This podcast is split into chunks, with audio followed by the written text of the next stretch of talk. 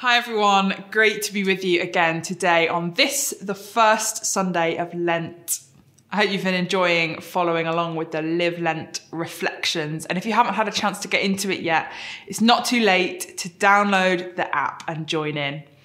I'm so excited for what God is going to do amongst us as we journey through Lent together. And if you've followed along so far, you'll know that the Live Lent material we're using over the next few weeks is all about evangelism.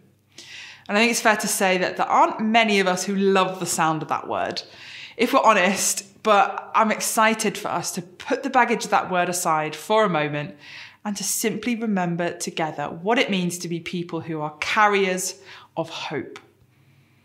Each one of us watching this today has a story of hope that we carry, how we came to know and understand that Jesus is Lord and we can have relationship with God.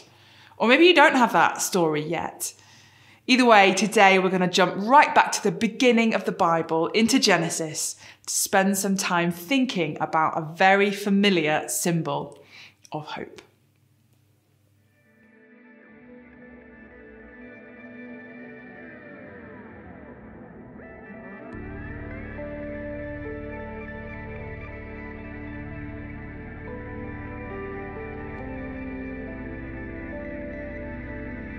Then God said to Noah and to his sons with him, I now establish my covenant with you and with your descendants after you, and with every living creature that was with you, the birds, the livestock, and all the wild animals, all those that came out of the ark with you, every living creature on earth. I establish my covenant with you.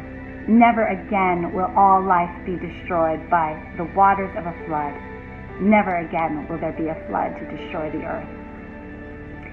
And God said, This is the sign of the covenant I am making between me and you and every living creature with you, a covenant for all generations to come. I have set my rainbow in the clouds, and it will be the sign of the covenant between me and the earth. Whenever I bring clouds over the earth, and the rainbow appears in the clouds, I will remember my covenant between me and you and all living creatures of every kind. Never again will the waters become a flood to destroy all life. Whenever the rainbow appears in the clouds, I will see it and remember the everlasting covenant between God and all living creatures of every kind on the earth. So God said to Noah, This is the sign of the covenant I have established between me and all life on the earth.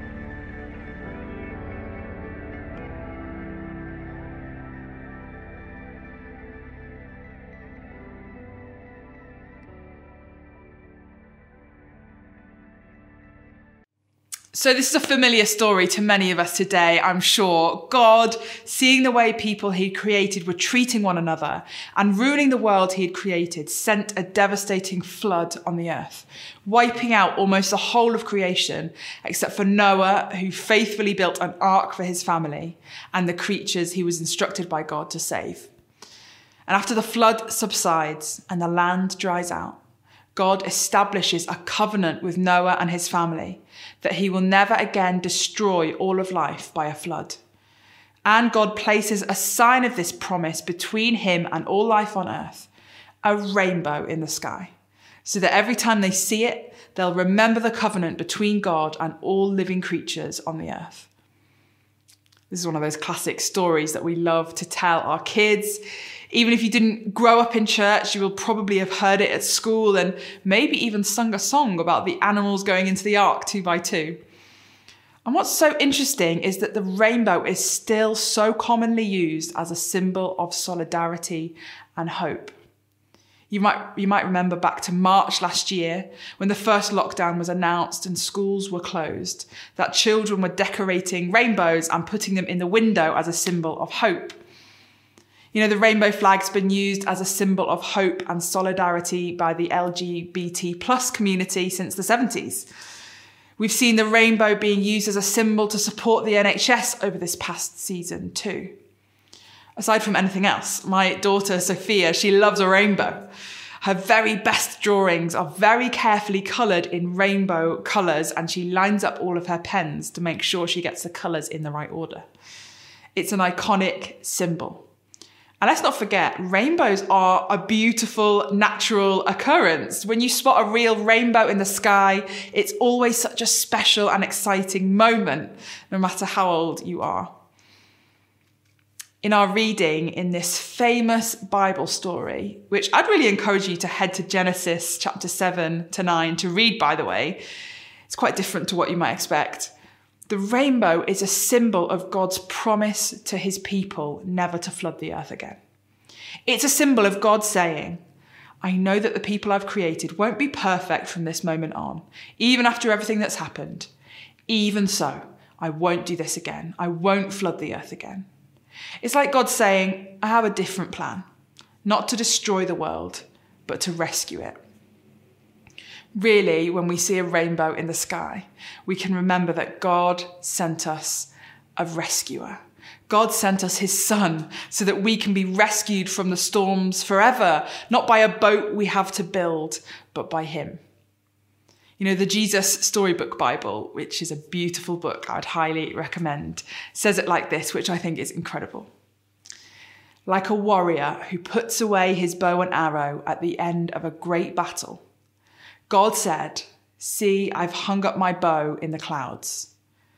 God's strong anger against hate and sadness and death would come down once more, but not on his people or his world. No, God's war bow was not pointing down at his people, it was pointing up into the heart of heaven. God's rescue plan was and always has been Jesus. You know, when Jesus died, he took on all of the horrors of the world, all of the guilt, shame, hate, anger, all of the sickness, sadness, and death to make a way for us to freely come to God and have relationship with him forever. That when God looks at us, he looks at his son, he looks at us with the same love he looks at his son with, that we can be permanently reconciled with God, which offers us fulfillment and peace and joy now and in eternity. That was God's rescue plan all along. You know, this rainbow has really got me thinking. Do you know how a rainbow is made? I'll give you a second to write it in the chat now. Bonus points if you use the words refraction or reflection. Think back to GCSE science or whatever it was. Well, very simply, and I'm sure there's a physicist out there somewhere who can correct me, a rainbow is made when the white light from the sun enters into a raindrop at an angle, causing the light to disperse, splitting into the spectrum of colours we see in a rainbow.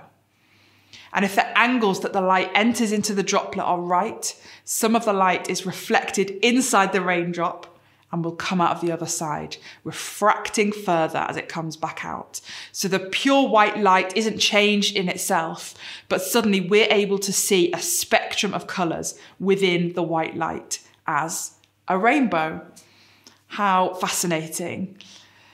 And I was thinking about this as I was thinking about it. It reminded me of the words that Jesus uses in the Sermon on the Mount in Matthew chapter 5.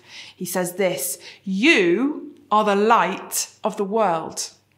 A town built on a hill cannot be hidden. Neither do people light a lamp and put it under a bowl. Instead, they put it on its stand and it gives light to everyone in the house. In the same way, let your light shine before others, that they may see your good deeds and glorify your Father in heaven. You know, it's almost like we get to be the raindrops. Jesus, the pure light, shines in our lives. If we allow that light to shine through us, others will see what we do, what we say, who we are, and can't help but see hope, can't help but point to Jesus. Or, as the message version puts it, you're here to be light, bringing out the God colours in the world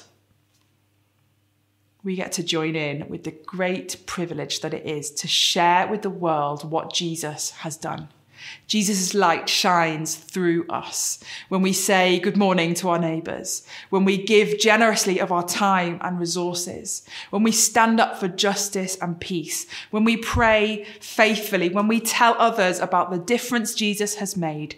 It's a clear symbol to the world that God is our rescuer. Jesus' light shines through our lives through all of the good things that we do and say in his name. And what is reflected out of us into the world is a symbol of hope, solidarity, peace, a rainbow. So, as we begin this journey into Lent, as we spend time focusing on what it means to invite others to participate in the story of Jesus, let's remember that image that Jesus' light shines through us is refracted and reflected back out of us so that the world might see a rainbow of hope in all we do and say. That's what evangelism really means. And I'm excited about that. So let me challenge us today. Keep pressing into what God is saying to us this Lent. Jesus, would you shine your love and light into our lives? Lord, we want to be carriers of your hope in the world. Holy Spirit, would you empower us to do the things you call us to do and say in the world, that people might see our good deeds and glorify you, Father. In Jesus' name. Amen.